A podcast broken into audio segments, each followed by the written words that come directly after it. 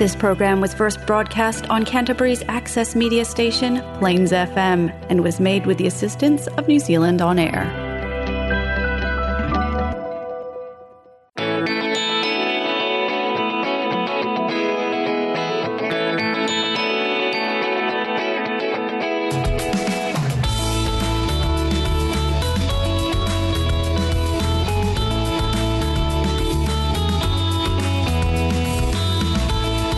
Hi, and welcome to the Alcoholics Anonymous radio show here on Plains FM 96.9. My name is Louise, and I'm an alcoholic. The purpose of this show is to increase public awareness of Alcoholics Anonymous as an effective means of recovery from the disease of alcoholism. Our show has two parts. First, we'll talk a bit about alcoholism, what it is, and what AA can do to help. Then we'll interview a recovering alcoholic who is an active member of AA. I'm now going to ask our guest to read the AA preamble, which is read at the start of every AA meeting. Cool. Hi, I'm Blair. Uh, this is the AA preamble. Alcoholics Anonymous is a fellowship of men and women who share their experience, strength, and hope with each other that they may solve their common problem and help others to recover from alcoholism. The only requirement for membership is a desire to stop drinking. There are no dues or fees for AA membership. We are self supporting through our own contributions. AA is not allied with any sect, denomination, politics, organisation, or institution, does not wish to engage in any controversy, neither endorses nor opposes any causes. Our primary purpose is to stay sober and help other alcoholics to achieve sobriety. Thanks, Blair. So, what is alcoholism? Alcoholism is a disease, not a disgrace. There's no shame in having an illness or a disease. An unusual feature of this disease is that it will do whatever it can to convince you that you do not have it. However, once it has a hold of you, the progression of symptoms is like the classic disease model, and the victim is as helpless as a sufferer of cancer. If you are an alcoholic, you're at the beginning of a long road that usually ends in one of three places prisons, institutions, or death. If you think this sounds dramatic, we can assure you that our collective experience has shown this to be true. The challenge is to convince the alcoholic to admit that they need help and become willing to seek it. Denial is a major symptom of alcoholism. The alcoholic is often the last one to recognise it and admit that they have it. Our definition of alcoholism is it is an allergy of the body coupled with an obsession of the mind. The allergy is the physical aspect of the disease. After having the first drink, the phenomenon of craving develops and we lose control over when we will stop drinking. The old saying is one is too many and a thousand is never enough and yet, because of the obsession of the mind, the mental aspect of the disease, the alcoholic is compelled to keep picking up the first drink, and this is what makes us powerless. We often hear from sober alcoholics that many doubted whether life could be fun without alcohol. Fortunately, those same people report that their lives have improved dramatically since they became sober, the 12 step program of recovery, which is discussed at meetings and which is outlined in the Alcoholics Anonymous Big Book, is how we get sober and maintain our sobriety one day at a time. This program has a proven track record of helping otherwise hopeless alcoholics to achieve long term sobriety and recovery. It has taught us how to enjoy life sober. Okay, for anyone who's just joined us, you're listening to the Alcoholics Anonymous radio show here on Plains FM 96.9. We're just about to interview an AA member who's going to share their experience with alcoholism. All right, welcome to the show, uh, Blair. So let's let's um, get into it. And would you like to introduce yourself and tell us a little bit more about who you are? Yeah, hi, uh, I'm Blair. Uh, I am 42. Um, I'm a New Zealand European person. Um, um, I'm and, alcoholic. Oh, brilliant. And um, so let's talk a little bit more about you and your childhood. What was it like growing up? Uh, it was pretty pretty hectic from my point of view. Um, I was a fast paced child, um, so everything was always I was always on the go. Um, and uh, childhood was, I mean, I had everything I wanted, but I mean, my parents split up when I was 11. Mm-hmm. Um, so I had a single parent family from that point on. Um, attended high school, those sort of things. I didn't finish high school, but yeah, childhood was pretty normal, mm. but just I was fast paced and there was obviously some family dynamics which weren't beneficial for sure. for kids, you know. So, Absolutely. um, and siblings? You've got yeah, one sister. Yeah, she's younger than me. And um, so, I guess, tell us about how, you know, what, was it that brought you to your first drink, or how did you first start drinking? Well, first drink was just I was just social. Socially, that was what was happening uh, at the time through like sort of teenage years. Um, I was in a band at high school, um, and so then there'd be like a couple of after parties from little shows we did. So there'd be like alcohol and stuff floating around. Um, so at that stage, it was just like, yeah, we got two hundred bucks from our show. Let's, Wow. let's buy some some beers, you know. Um, and then that would be that'll be it for the night. And So- and so there was no, you know, when you first had that that first beer, what did it do for you? Uh, I remember, I do remember very early on wanting more of it, uh, just because I felt kind of good. Um, Yeah. I think, yeah, uh, yeah, just the basic thing was that I, no matter where I went, I still felt weird and out there. Um, Mm-hmm. And then for some reason, when I drank, it didn't feel like that. I just didn't really care what other people thought anymore. Wow, I could be off in the corner doing my own thing after a couple of beers, and I just didn't care what people thought. I was like, I just, this is fun. Yeah. I'm gonna chase this feeling. Yeah. You know. And so, um and so throughout your teens and into your early adulthood, yeah. how did it progress? it into like teens it did actually didn't. Like um uh, i left high school and i was working uh, at a church. I was a christian youth worker so i literally didn't drink at all. Like Right. my 21st i didn't didn't drink. So there was some scattered times around my um through high school with the band stuff but then it literally stopped when i left high school um, until i hit the age of 22 um, is when it came back again. Um, so i just got out of a relationship and tried to return to church um, and it just didn't feel right. Right. um, at the same time, I met a group of friends who were just into partying and going out, and so I jumped on that wagon, and it felt really good. Yeah. Um, and then I couldn't do the both of them. I couldn't do the whole um, church thing and going out of a night thing at the same time. So I chose to go out of a night because it made me feel better instantly. You know, Yeah. God was a bit of work at that stage for me. Yeah. yeah, Um, So, yeah. yeah, yeah. I had a whole lot of guilt about stuff, so it was easier just to forget everything and get loose than, you know, um, than uh, at that stage what my belief of God was. So, Yeah, and um, and so the drinking at that point was very social. yeah, Um, binge drinking though. yeah, would you very hardcore, hard binge drinking, Yeah. like, and social, yes, but the, it's like I actually managed to get into with a group of people who were training to be alcoholics. Like, our drinking literally was was from Wednesday through Sunday Yeah. of a night. So it's my my initial start was um, just basically dive off the ten meter board, Yeah. um, you know, straight into it. Um, and I managed to keep up with it. You know, there was some symptoms of me going, man, I don't feel very good, but Mm. just pushing through um, with some uh, ma- amazing amount of gusto. And, and when you say I don't feel very good, is that mentally, physically, or emotionally? Uh, it was more so at that stage. It was more just physically, just the Yeah. hangovers, because I was because I got off to a really late start drinking. Um, I had to work on it like, at that stage. one of my mates said to me, he "said I'm not killing my liver, I'm training it." So my mindset was about training, and the only way to train is to do something real hard. So Yeah. I was training thoroughly. and and did you, you know, at any point think I am drinking differently, or this is a problem, or this isn't normal? At, at that particular point, no, because everyone that I was associating with was doing the same, Same. style of drinking.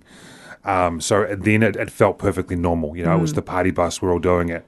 Um, and it wasn't until a little bit later on where um, everybody stopped doing it and I continued. Yeah. That that's when it became uh, problematic. You know, um, I realized that people had been settling down, uh, working their jobs and doing normal life, and that would maybe be a weekend thing, whereas I was still going full full bore. Right. You know, um, and progressively worse. And um, and so talk talk to me about impact that that had on the likes of jobs, relationships. Yeah, well, I mean, considering I started drinking quite late at 22, I lost my first job through drinking at 26. So it's four years in. It's not very long at all. Um, and that was a p- job I'd worked pretty hard to get hold of. So that's a very, you know, that was, I was making like $80,000 a year at that stage. And to have that taken away, um, but, you know, I, so that impacted that because I had staff, I had 30 staff and I my coping mechanism was to smash some drinks, and also I was smoking a lot of cannabis at the time. Would be to smoke some cannabis and then drink some before go to work. You can't manage staff and upkeep those things on that level of, of abuse um, without some some chinks in the armor. And when you're running quite a large dollar value business, the bosses don't really tolerate kinks. So, Wow. um, and I wasn't willing to talk about my issues too much. You know, I was still doing what I what I'd always done. Um, And so it was really hard for me to say, look, I've got a problem here because I still didn't really know that I had a problem. It I was just, that was how I did stuff. I was about know? to say, did you think you had a problem and weren't willing to talk about it, or just weren't willing to talk about it? I just didn't really understand that I had a problem. I was just like, this is how you drink, isn't it? Mm-hmm. You know, because my initial get go of drinking was that it was full full bore. And did the drinking change from being the social drinking to being more uh, isolating, solitary? Yeah, um, I, I really, I really did. Yeah. Um, oh, I mean, particularly because I mean, when I that initial drinking was living down the Gold Coast, so that was really Wow. out there. Like, yay.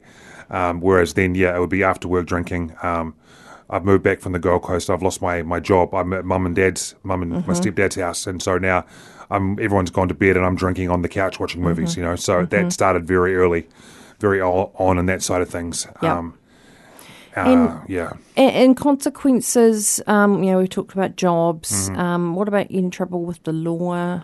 Law was always one of the things which I've been very grateful for that I didn't actually have any um, law related problems. Um, finances, horrible um, in terms of credit cards not paid, um, uh, insolvency, st- things along those lines. So financially, I just I didn't care about anything else apart from Yeah. getting my bills didn't get paid. You know, um, I had a lot of money, I spent a lot of money, and that was how I rolled. You know, um, and then I'd have more money. From not paying my debts, so yeah, just yeah, no no thought of consequence. Absolutely, and and running from those. Yeah. And and so you know, describe though your mental state or your emotional state. Did this start to decline? Yeah, yeah. There was there was a pretty hard decline in that. Um, I reached my first point of this something has to really change in 2013 uh, when I went to my first detox um, over in Australia. So I did a seven day detox. And Um, what what what was it that got you into the detox? Was it yourself? Did you reach out for help? Uh, it was actually my it was myself. I just I just I couldn't. I was starting to get that feeling of unmanageability. I can't do this. Like mum doesn't really come and visit me anymore. My sister sees me every now and again. I'm sick of this cycle of. I, by that stage, I'd lost quite a few jobs, or I'd quit jobs to Yeah. to drink and stuff. So there'd been a pattern that I wasn't really enjoying, um, and I started to get the sense that I couldn't I couldn't fix this. You know, so I reached out to because I don't think small. Like I wasn't thinking, oh, I'll go to AA. I was like, I need to go to detox. You know, I got to do the big medical thing. Fix all know, the problems. Yeah, and I spent seven days there, and then I was fixed. You know, um, and that was my first introduction to AA. Actually, to be honest, I did a, I did a meeting a week for about the first two months. I came out of that detox place because they introduced us to the steps and to AA, and then I got sick of biking there on a Tuesday night. And um, then the next, then I found myself the next week, you know, just sneaking home from work and picking up a bottle of wine, and it began all over again. And um, talk to us though when you went through that detox and you had that introduction to AA, and you and you obviously kept going for a while. Mm-hmm. What was that? What was your first AA meeting like? Oh, I didn't like it. To be honest with you, there was a, there was a really gruff Australian bloke um, who just told some little whippersnapper how it was, um, and I yeah, and that was hard for me because I still thought I knew the answers to everything, so I didn't like the whole idea of someone knowing more than me or someone being. I don't like conflict, you know. So, uh, and I didn't realize what the program was actually about. So. Um, I was still very naive and still wanted, I think it's in our literature, so I wanted a softer, easier way than what was presented to me. So I kind of, I didn't, I felt it made me feel uncomfortable just because of my own ego, Right. basically. I like the idea of it a lot. You know, I like the idea of refinding God because I'd had God in the past and there was a mention of God and the steps, what they presented. Um, um, so I liked the idea of it. I just didn't like the initial presentation, which I had. So, yeah.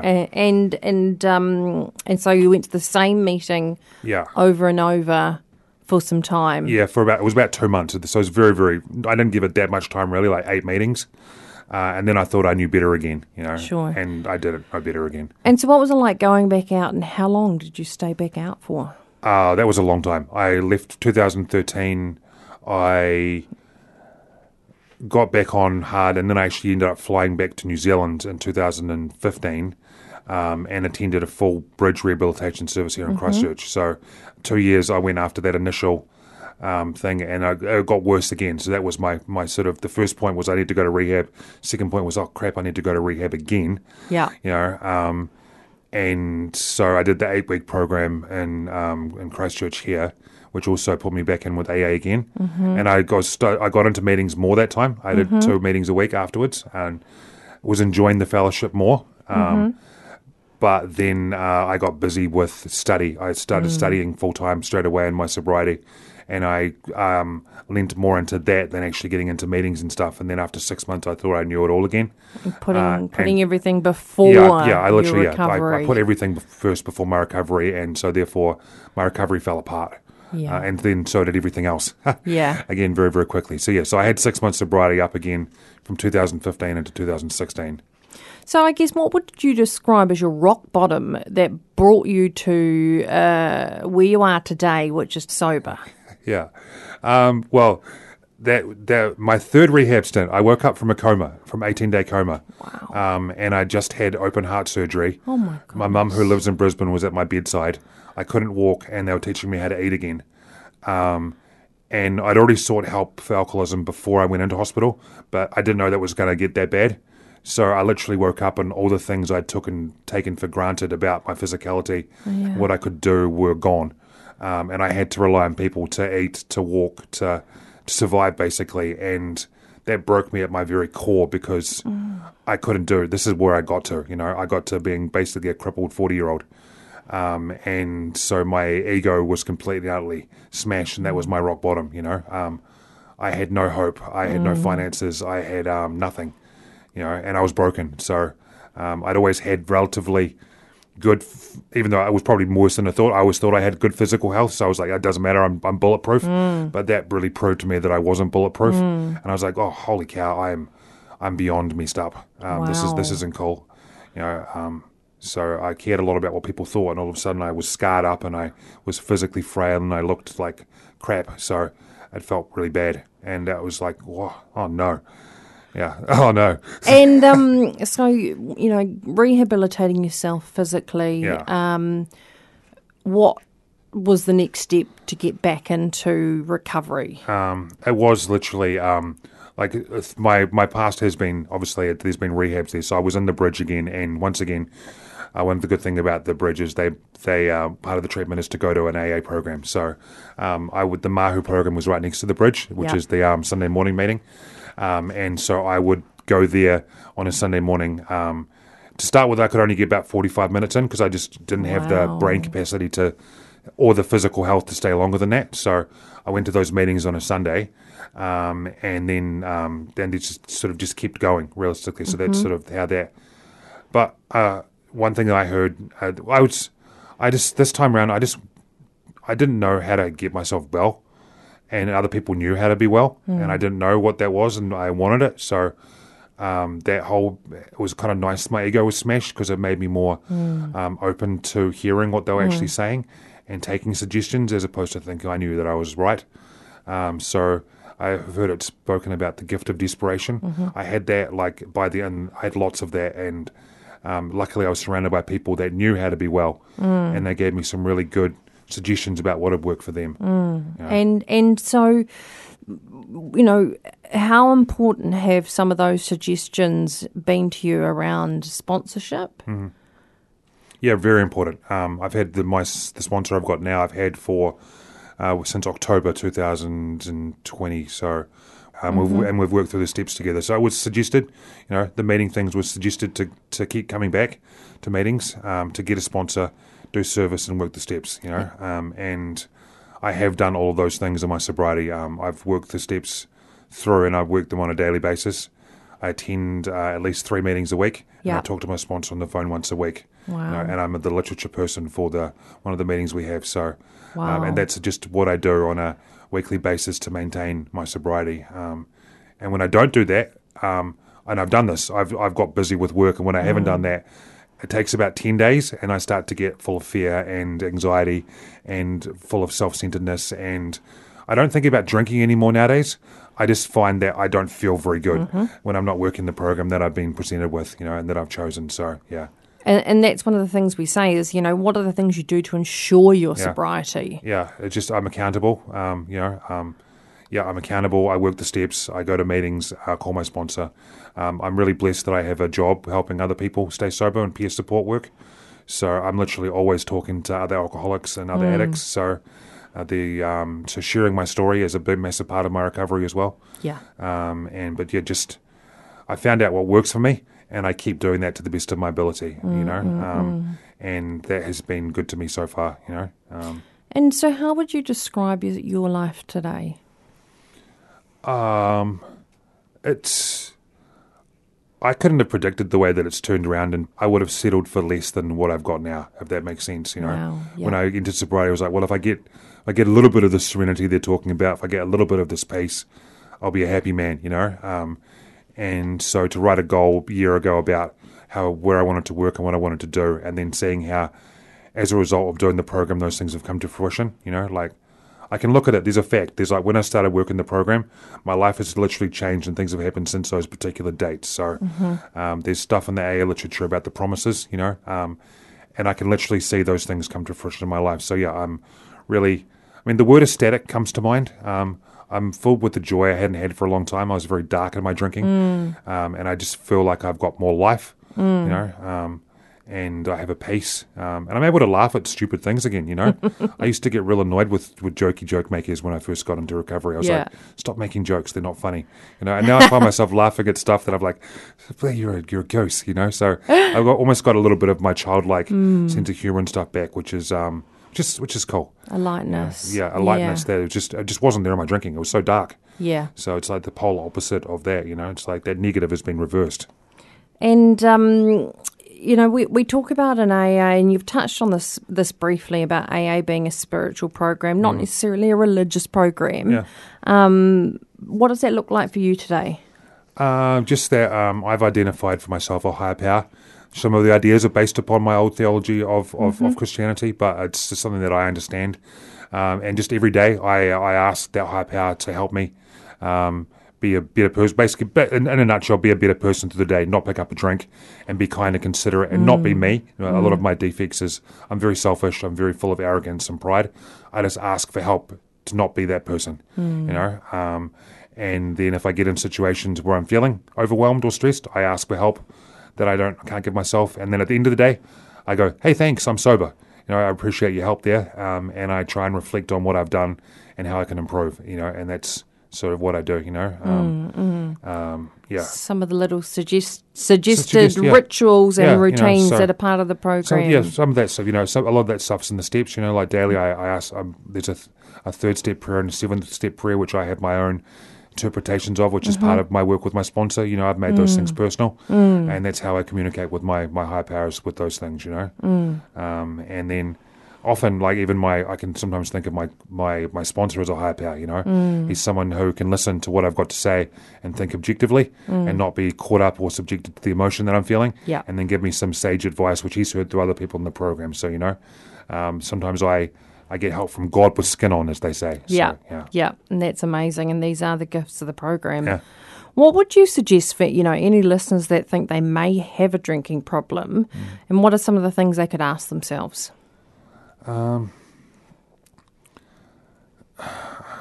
Like just I mean the word happiness is like am I really happy?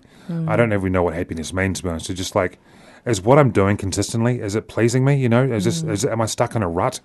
You know, um, do I want to be doing this exactly what I'm doing now in five years? You know, um, and you know, there's and then if if not, you know, reach out for help. Um, It's the make a phone call uh, to to have a chat with somebody, make a phone call to the AA line, or there's a lot of information on our website as well. Um, you know, um, sometimes you do need to go to a rehab if that's your particular thing, but there's small things you can do on a daily basis which can actually ease a lot of the pain. You know, um, there's a lot of people in AA that understand a lot of different situations, so it would just be just being honest with yourself is the biggest thing. Honestly, you know, um, being honest, being open, and being willing. Um, If you're willing to look at yourself in that light, you know, um, and ask yourself, you know, if yeah, that's. I know, yeah, it's it's hard because when I know when I was drinking, I was full of arrogance and I was full of pride, and I thought I knew all the answers. So, asking those things are really hard. Uh, but if just mm. on that bit of reflection, if it's like I don't think I can do this, keep doing this, then yeah, reach out. Mm, wonderful. Well, Blair, thank you so much for coming on the show and sharing your story with us. Cool. Thanks for having me. It's been brilliant. For our listeners, if you've li- if you're related to anything that you've heard or would like some more information about Alcoholics Anonymous, as Blair mentioned, you can look us up on the web at www.aa.org.nz or call us on 0800 AA Works. There are over 60 meetings a week. in Canterbury, so it's likely there's one near you. Join us next week to hear from more AA members sharing their experiences. Our show airs every Monday at 5:30 p.m. on Plains FM and repeats on Wednesday at 12:30 p.m. You can also find podcasts of our past shows on the Plains FM website at plainsfm.org.nz, or you can download, subscribe, and listen to podcasts on iTunes and Spotify. This brings us to the end of the show. Thank you for listening, and remember, if you want to drink, that's your business, but if you want to stop, we can help. You don't have to do it alone. We will now close the show with the Serenity Prayer as we do in every AA meeting. God, grant me the serenity to accept the things I cannot change, the courage to change the things I can, and wisdom to know the difference.